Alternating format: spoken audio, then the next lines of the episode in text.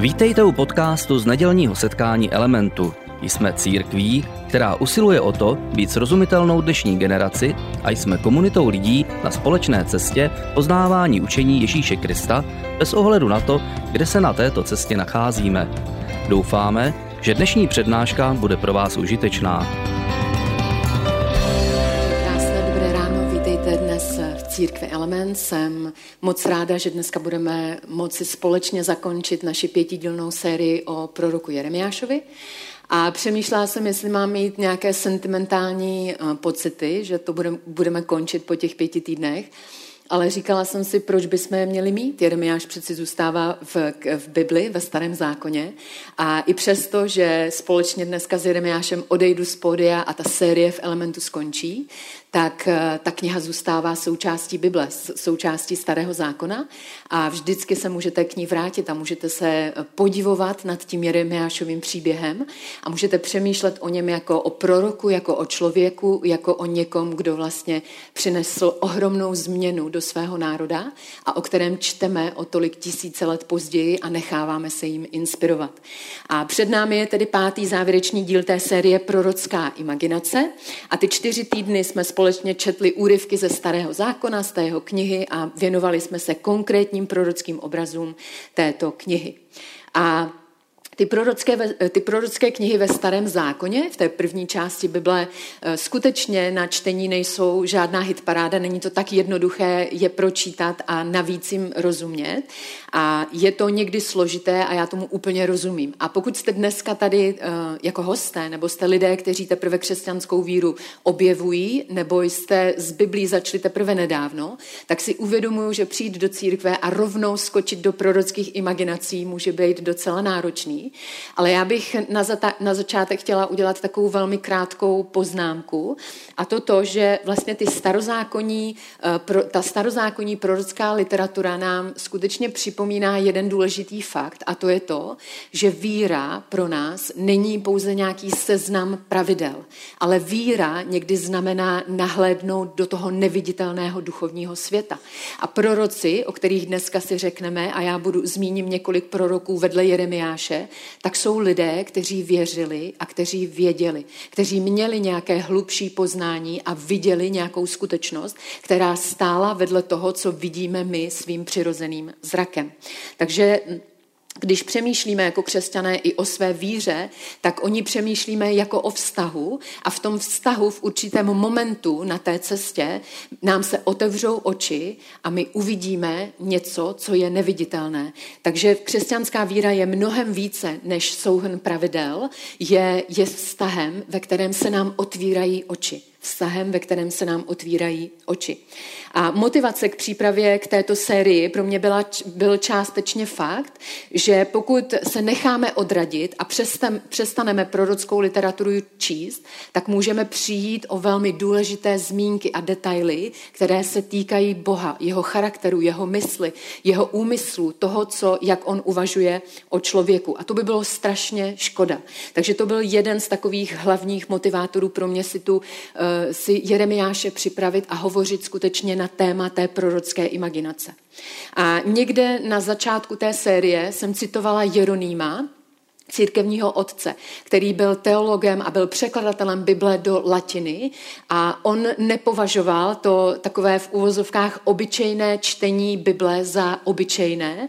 On vlastně považoval čtení Bible za něco velmi neobyčejného a něco, co je velmi nepředvídatelného.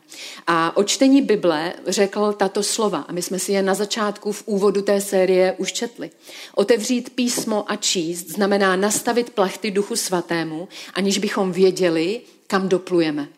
A kdokoliv, ať si věřící nebo nevěřící, tak kdokoliv veme Bibli do svých rukou a začíná číst, tak Jeroným, Jeroným říká, on nastavuje plachty duchu svatému a za, můžou se začít skutečně dít podivuhodné věci, protože Bible je podivuhodná kniha o podivuhodném Bohu. A je to moc dobře, že nevíme, kam nás ta kniha zanese, kam doplujeme, protože o to víc můžeme být potom později překvapeni. A moje překvapení v knize Jeremiáš, které jsem se vám vlastně snažila předávat, byl ohromný paradox, že v knize, která je nesrozumitelná, která je hodně ponurá, která je celá o odpadávání, o odcházení od Boha, jsem já v, určitém, eh, v určité části mého života nacházela skutečně velmi osobní vztah k Bohu. A byl to skutečný paradox. A i přesto, že jsem zdaleka nepokryla všechny ty obrazy, v tom videu zdaleka nejsou všechny prorocké obrazy Jeremiáše a já jsem zdaleka nemluvila o všem, co ta kniha obsahuje, ale i přesto, že, že jsme neobsáhli všechno, tak ten dnešní závěrečný pátý díl bych chtěla věnovat samotnému proroku. Chtěla bych ho věnovat Jeremiáši. A my za ty čtyři díly jsme už se o něm něco dozvěděli. Dozvěděli jsme se například o tom, že mu byl svěřen konkrétní úkol, který my bychom rozhodně nenazvali, že byl zábava, nebo že byl cool, nebo že by nás to bavilo. Jeremiáš měl velmi specifický úkol. A jaký že to byl úkol? Když si vzpomeneme na ty předchozí díly, tak víme, že Bůh ho povolal k tomu, aby nazýval v té své generaci věci pravým jménem. A každý, kdo jste to zkusil, ať v rodině, mezi přáteli, na pracovišti, v církvi, kdekoliv, nazývat věci pravým jménem, tak víte, jak je to těžký úkol a rozumíte Jeremiášovi. Eh, Bůh ho povolal k tomu, aby šel proti proudu zvyklostem. Pokud jste někdy něco dělali, co je jiné, neobvyklé vlastně pro lidi, tak rozumíte Jeremiášovi.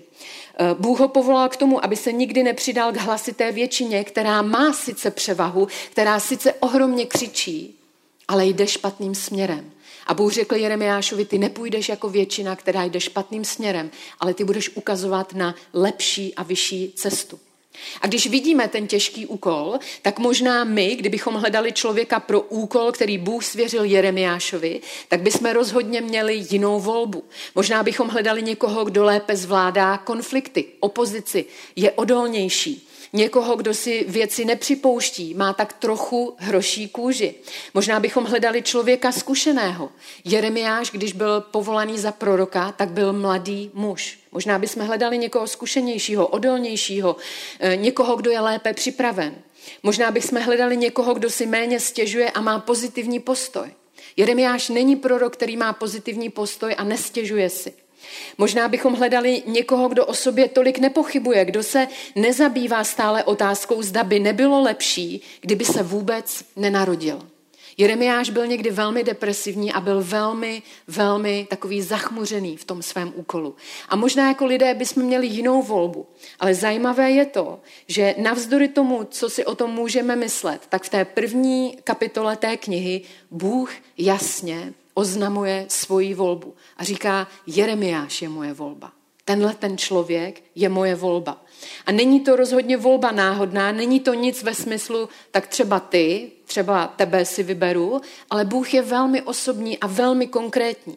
A když otevřeme knihu Jeremiáš v tom úvodu, v té první kapitole, tak tam čteme ty konkrétní slova, kdy Bůh vlastně znova e, říká takovou tu základní pravdu, která je od Genesis až po zjevení a která, kterou Bůh člověka oslovuje a říká mu, já stojím o vztah.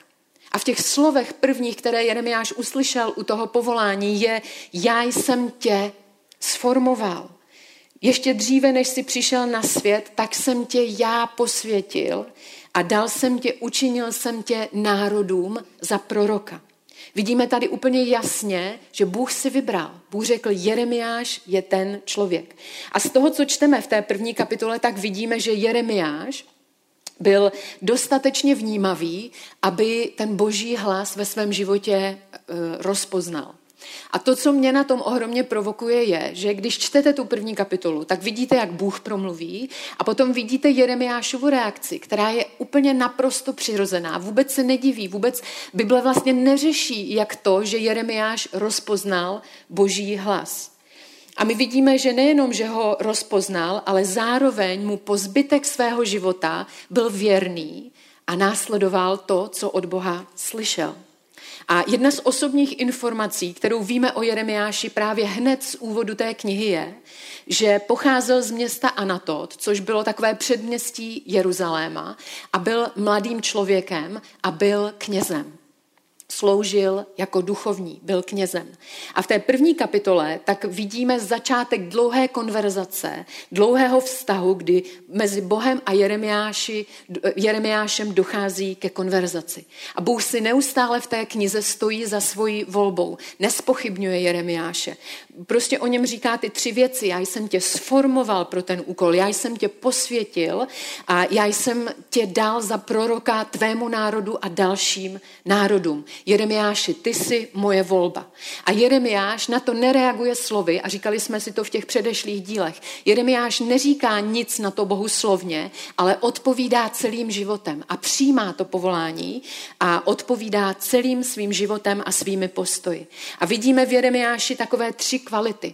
Vidíme v něm, že byl člověk citlivý, on byl schopný vnímat boží hlas, byl tomu hlasu poslušný a protože byl prorok až do svého stáří, od svého mládí až do svého stáří, tak vidíme, že byl člověk věrný. A já bych se chtěla chviličku zastavit u té první vlastnosti, že Jeremiáš byl člověkem, který byl citlivý, který vnímal boží hlas. To, co v té první kapitole vidíme jako úplnou normu, že Bůh něco řekne a najednou Jeremiáš mu odpoví jako úplně v pohodě, tak můžu vám říct, že to úplně není norma, že ani ve starém zákoně to vždycky nebyla norma, ani v novém zákoně to vždycky není norma, že lidé rozpoznávají boží hlas. Ale Jeremiáš vlastně úplně přirozeně reaguje na to, když slyší, co k němu Bůh mluví. A můžeme se zeptat, jako kde se to Jeremiáš naučil. Na neštěstí kniha Jeremiáš nám na to nedává odpověď. Ona se tomu vůbec nevěnuje. Je to prostě něco samozřejmého a něco úplně obyčejného. Ale když se podíváme, nebo když půjdeme eh, pro nápovědu k jiným prorokům, tak můžeme vidět určitý proces. Můžeme vidět proces, kdy lidé začali se učit rozpoznávat boží hlas. A asi úplně nejjednodušší a nejkratší Jedna z mnoha těch nápod je příběh proroka Samuele. A my dneska nebudeme číst celý jeho příběh, ale můžete ho najít v první Samuelově ve třetí kapitole, ten moment, kdy vlastně on se učí být citlivý na boží hlas ve svém životě. A v té první Samuelově, v té starozákonní knize ve třetí kapitole, čteme o tom, jak ještě mladý chlapec Samuel, který později dorůstá do, do zralého starozákonního proroka, slouží v nějakém svatostánku se starším knězem a jednou v noci k němu Bůh promluví a začne ho volat.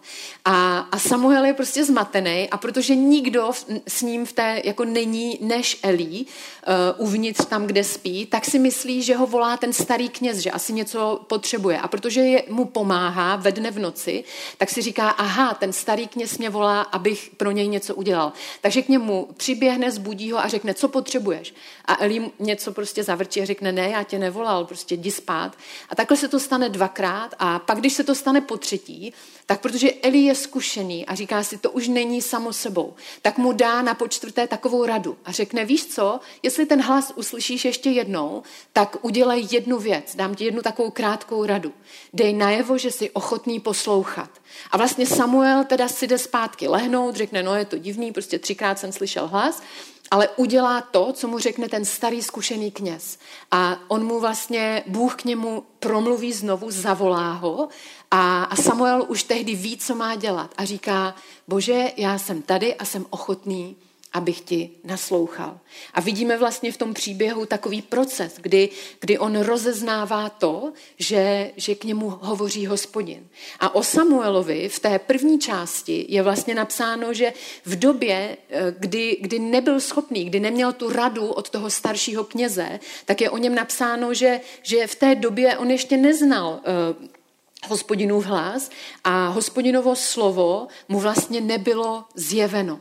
Vidíme, s čím začínal. On, on sice prostě žil v nějakém tom svatostánku s tím knězem, ale boží hlas neznal a boží hlas mu ještě nebyl uh, zjeven. On vlastně nedokázal ještě stále s ním pracovat. Nedokázal ten podnět, který vlastně šel od Boha, zpracovat tak, aby mu porozuměl.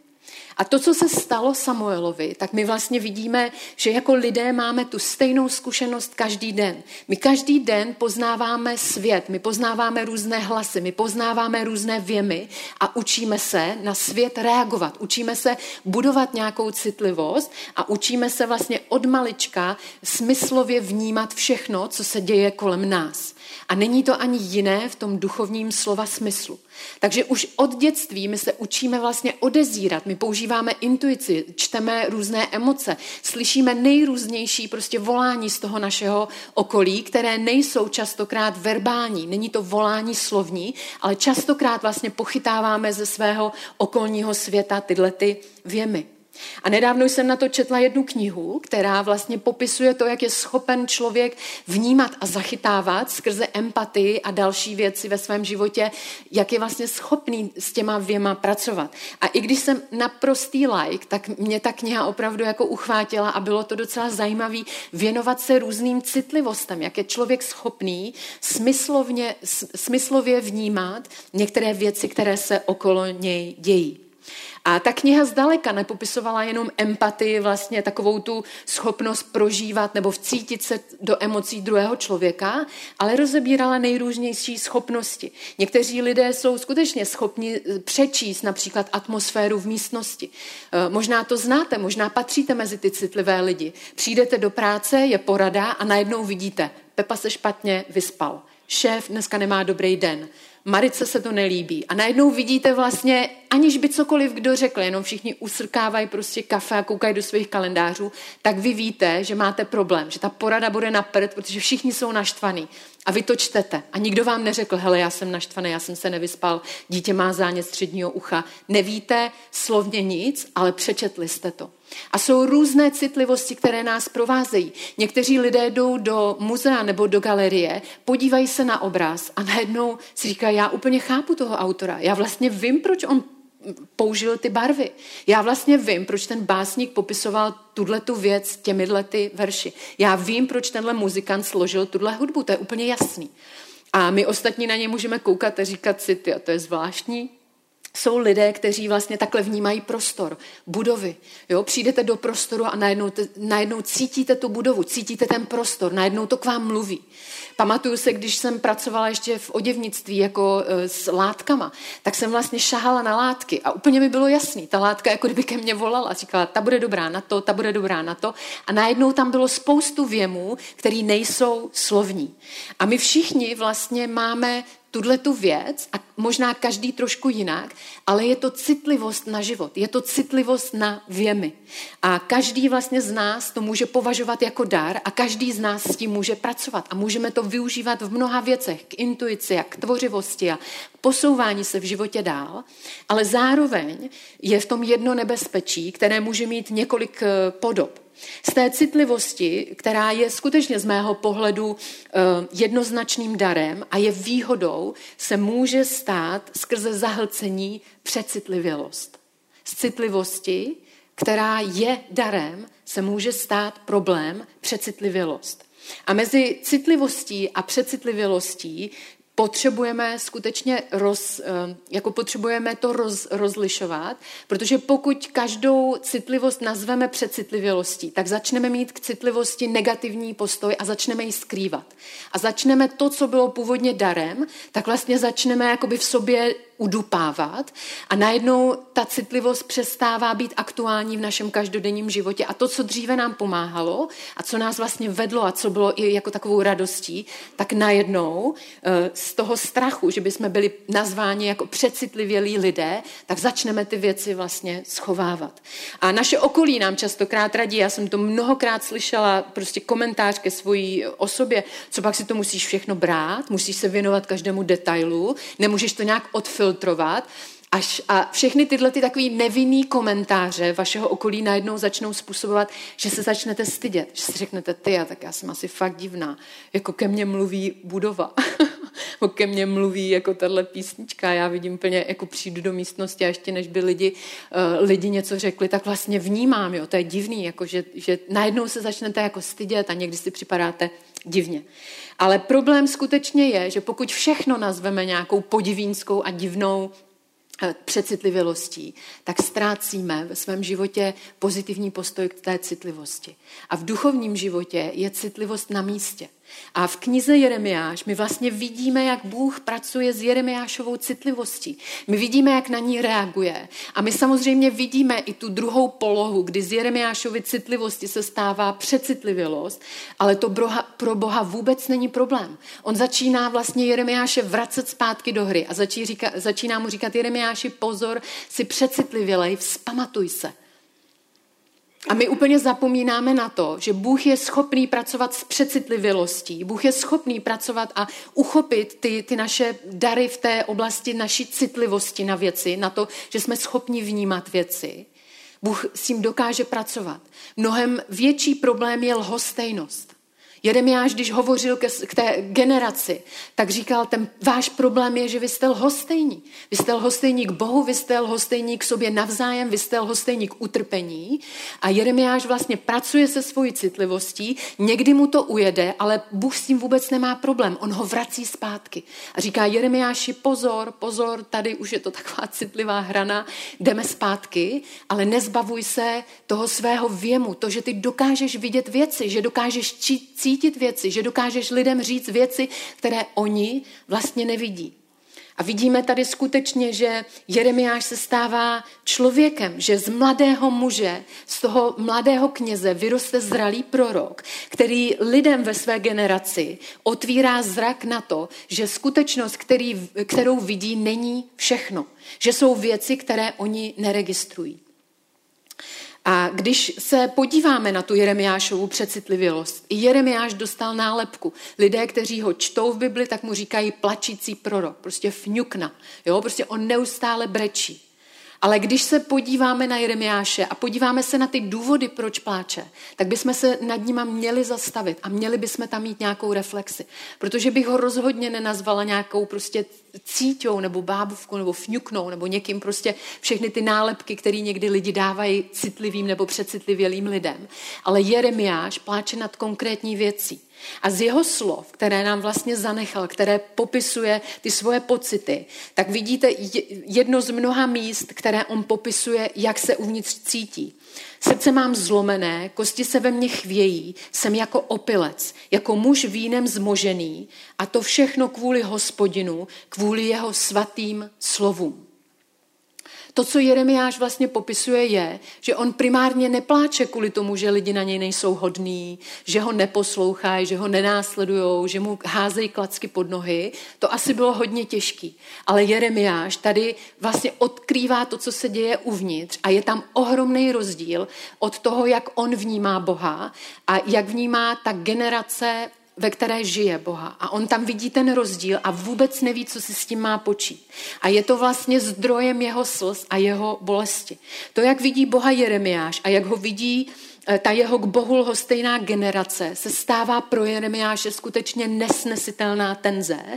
A myslím si, že někdy my jako křesťané můžeme Jeremiášovi, Jeremiášovi porozumět. Že i my někdy se dostaneme do takového bodu, kdy jsme z Boha nadšeni, nebo víme, že Boží slovo nás vnitřně nějak obohatilo, že nás nějak změnilo, že něco přineslo do našeho života.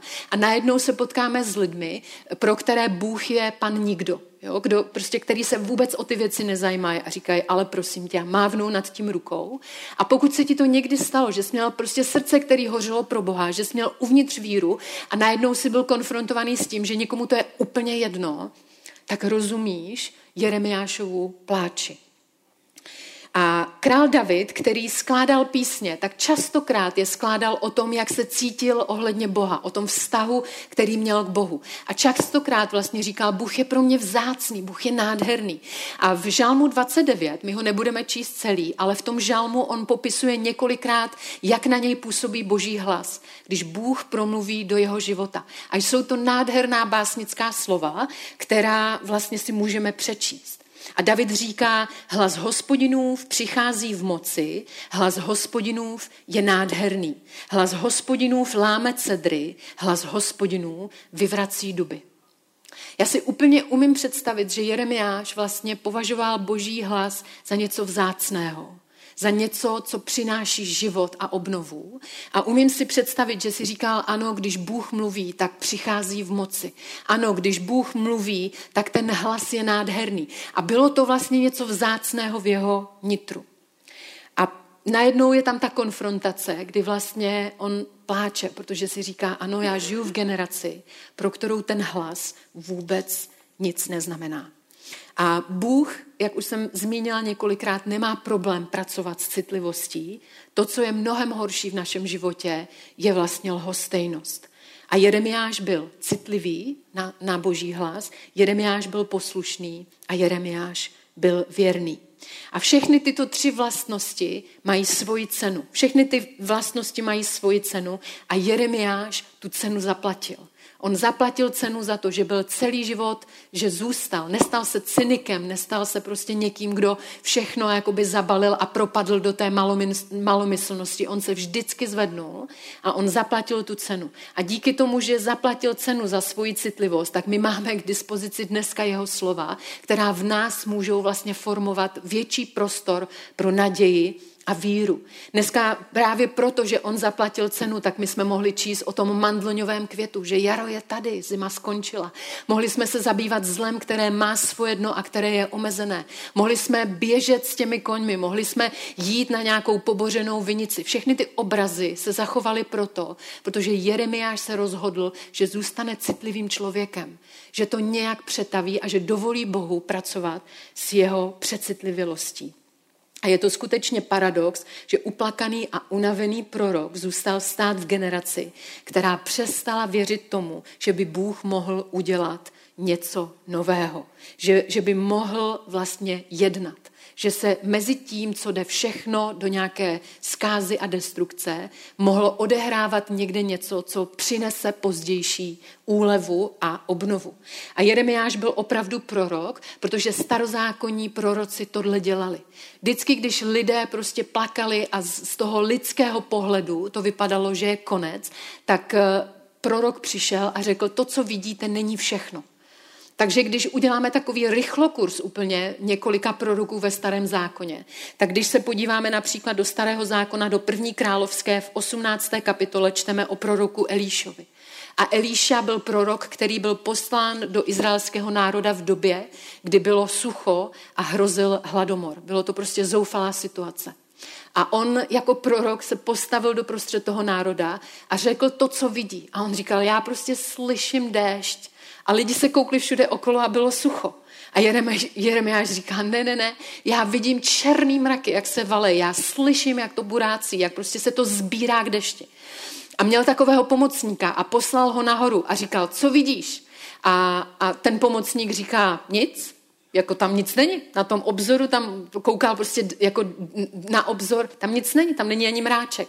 A sedmkrát šel na, tu, na ten kopec a podíval se. A když šel naposledy, tak tam uviděl mráček jako dlaň a říká, jo, je tam něco. A, Jeremi, a Eli, Eliáš říká, ne, ne, ne, to bude, to bude hukot, to bude prostě déšť, který tady zavlaží celou tu zemi. Utíkej za králem a řekni mu, ať prostě ujíždí, protože tady bude liák. A co se stalo? Skutečně mračna se sebrala a byl liák. To je starozákonní prorok, který vidí vlastně dopředu. Vidí, něco vidí a něco říká druhým lidem, co ještě nejde vidět. Další prorok může být Elíša. Elíša pomáhal Izraeli v takovém konfliktu s okolními národy. A vždycky, když jim pomohl jako prorok, tak jim vlastně říkal věci, které vidí. A oni se podle toho zařídili. A ty ostatní, ty ostatní armády ho prostě nesnášely, protože jako prorok Izraeli dával vždycky krok napřed. Oni vždycky byli krok napřed. Oni utíkali dopředu strašně rychle těm svým nepřátelům. A jednoho dne ta, ta nepřátelská armáda se prostě chce toho proroka zmocnit a řekne, musíme mu zavřít pusu. On nemůže říkat říkat lidem krok dopředu, aby věděli, jaká je ta naše strategie. A ten prorok prostě prorokuje a, a je vlastně nepohodlný. A najednou ho obklíčí ta armáda, oni pošlou nějaké vojáky, aby ho odstranili, odkráglovali, aby nemohl říkat lidem, co vidí. A, a ten mládenec, který mu pomáhal, tak tam vlastně stojí a říká, co budeme dělat, Elíšo? A on říká, nic, nás je víc než jich. A teď kontr, mládenec tam panikaří a on se začne modlit za toho mládence, toho svého pomocníka a říká, bože, otevři mu oči, ať vidí, co vidím já. A najednou modlitba způsobila to, že otevřeli se tomu mladému muži oči a on viděl, že kolem Elíši je ohnivá armáda. A najednou pochopil, proč je Elíša tak klidný. Takže tady vidíte, že proroci ve starém zákoně častokrát přicházeli a říkali věci, které vidí. A byli citliví na ten boží hlas, zpracovávali ty věmy a Bůh je skutečně cíleně posílal v konkrétní čas na konkrétní místo. A když se podíváme do Nového zákona a podíváme se do církve, tak apoštol Pavel řekl o církvi slova, která jsou velmi důležitá. On říkal, vy jako církev stojíte na dědictví na základě proroků a apoštolů. My ve svém DNA jako církev máme DNA prorocké. Na začátku té série jsem říkala, že samotný duch svatý Osoba trojice je duch prorocký. On častokrát vede církev, vede jednotlivce a předjímá ty kroky, kterými my budeme kráčet a pomáhá nám na naší cestě. A když se podíváme na samotného Ježíše, tak můžeme vidět, že Ježíš moc dobře věděl, že jeho nejbližší přátelé a jeho učedníci potřebují vidět. Ježíš věděl, jak je důležité, aby jsme jako věřící lidé, jako křesťané, kteří ho následují, aby jsme slyšeli jeho hlas a aby jsme viděli, kým on opravdu je. A kdybych měla vybrat z Evangelii jeden příběh, a těch příběhů je tam skutečně mnoho, tak vyberu asi nejznámější o proměnění Ježíše nahoře, kdy on bere v jeden moment svoje nejbližší přátelé, Petra, Jakuba a Jana, a odvádí je do takové samoty eh, nahoru, které později my říkáme hora proměnění. A oni tam jsou s Ježíšem a vidíme, že najednou Ježíš se jim tam zjeví ve své slávě a Ježíš rozmlouvá s Mojžíšem a dalším prorokem. A teď oni to vidí a jim se otevřou oči a oni vidí vlastně Ježíše víc než jenom svého přítele, víc než nějakého syna tesaře, oni ho vidí v té nebeské slávě. A Ježíš moc dobře věděl, že jeho učedníci potřebují tuhletu zkušenost. A učedníci tam stojí a chvilku jim trvá, než se zorientují. Ze začátku prostě byli zmatení, ale nakonec se zorientují a, a přijmou ten obraz. A řeknou si, Ježíš je skutečně boží syn. A, a my vidíme, že jim to bylo zjeveno, že jejich oči se otevřely, že to bylo nadpřirozené zjevení. A křesťanská víra je zjevená víra. To není soubor pravidel, to není chození jenom do církve. Křesťanská víra, následování Krista znamená, že jednoho dne uslyším jeho hlas, že uslyším to volání, pojď, následuj mě a já skrze tenhle ten věm najednou se obracím v životě a začínám Krista následovat. A když přemýšlím o naší víře a o naší zkušenosti, tak si říkám, o čem jiném bychom chtěli mluvit, když hovoříme o své víře, než o tom, co jsme zažili a co jsme viděli u Ježíše. Když přemýšlím o tom, jak sdílíme svoji víru, tak o čem jiném bychom měli hovořit, než o tom, čeho se naše ruce dotýkaly, co naše oči vidí, co je naší vnitřní zkušeností. Pokud chceme druhým lidem ukazovat cestu k Ježíši, tak nejlepší způsob je jim vyprávět o tom, co vidíme svým duchovním zrakem. A myslím si, že víra křesťanská, která by byla pouze zahlcena těma materiálníma věmama, by byla strašně chudá. A vlastně bychom měli prázdné ruce. Ale pokud naše víra bude opřená o tu zkušenost s Kristem, kterou vidíme, a pro každého z nás to může znamenat něco jiného, ale určitě každý z nás může mít takovou horu proměnění, kdy v určitý moment zjistí, že Ježíš Kristus je Boží syn, že je ten, za koho se považoval a může slyšet, že ho volá. A když se zamyslím nad rolí eh, proroků v církvi, to, co vlastně Ježíš říká, že církev je postavena, že v tom DNA církve je ten prorocký duch, tak když se nad tím zamyslíme, jestli prorok v církvi znamená to, že jsme opřed napředu, eh, o krok dopředu, než je třeba zbytek našeho okolí, tak je to velmi úžasná věc. Pokud se rychleji zorientujeme v tom, co se děje například v naší společnosti, tak máme náskok a můžeme efektivněji pomáhat a můžeme být pro lidi velmi, velmi užiteční. Když přemýšlím o tom, že prorok v místní církvi by znamenal, že pojmenováváme věci pravdivými jmény, tak je to úžasný dar. pokud vlastně odkládáme všechny falešné naděje, pokud říkáme lež je lež a dobro je dobro a zlo je zlo, pokud jsme prorocky vlastně naladěni tak, že dokážeme, dokážeme nejít s většinou, když jde špatně, tak je to úžasná síla, kterou má církev k dispozici. A jestli prorok v místní církvi znamená, že povzbuzujeme k tomu, aby jsme otvírali oči pro skutečnost, kterou neregistrujeme, tak je to úžasný dar. A proroci a vlastně celá ta, ta série o prorocké literatuře byla pro mě skutečně radostí, protože jsem si říkala, může nám to pro, otevřít oči v tom, že proroctví a úřad proroka vlastně nekončí jenom ve starém zákoně, ale že i pro Ježíše je důležité, aby ten prorocký rozměr byl v jeho církvi. A skončím slovy apoštola Pavla, který vlastně měl takové jedno přání.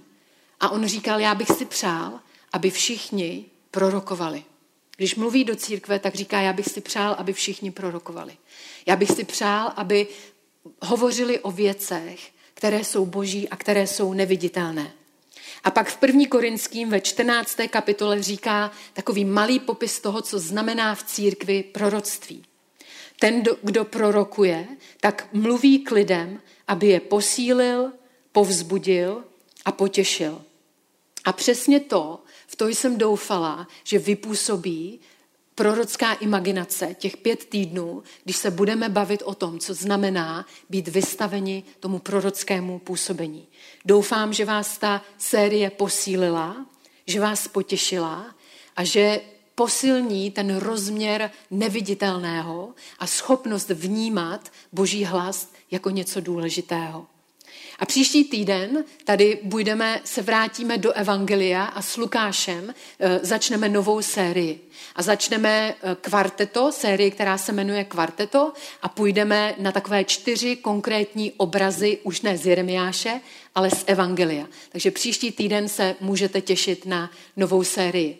A mojím přáním je, aby ta slova Jeremiášova ve vás rezonovala, abyste se k ním mohli vracet a aby rozšiřovala vaše srdce směrem k víře a k naději. Mějte se krásně, přeju vám hezkou neděli. Děkujeme za poslech přednášky z nedělního setkání Elementu. Budeme rádi, když nás navštívíte také naživo, a to každou neděli od 10 hodin ráno v kině Biocentrál v Hradci Králové. Být na místě přináší větší zážitek, výbornou hudbu a přátelskou atmosféru. Více informací o našich aktivitách najdete na webu element.cx nebo na Facebooku Element Hradec. Těšíme se na vás. thank you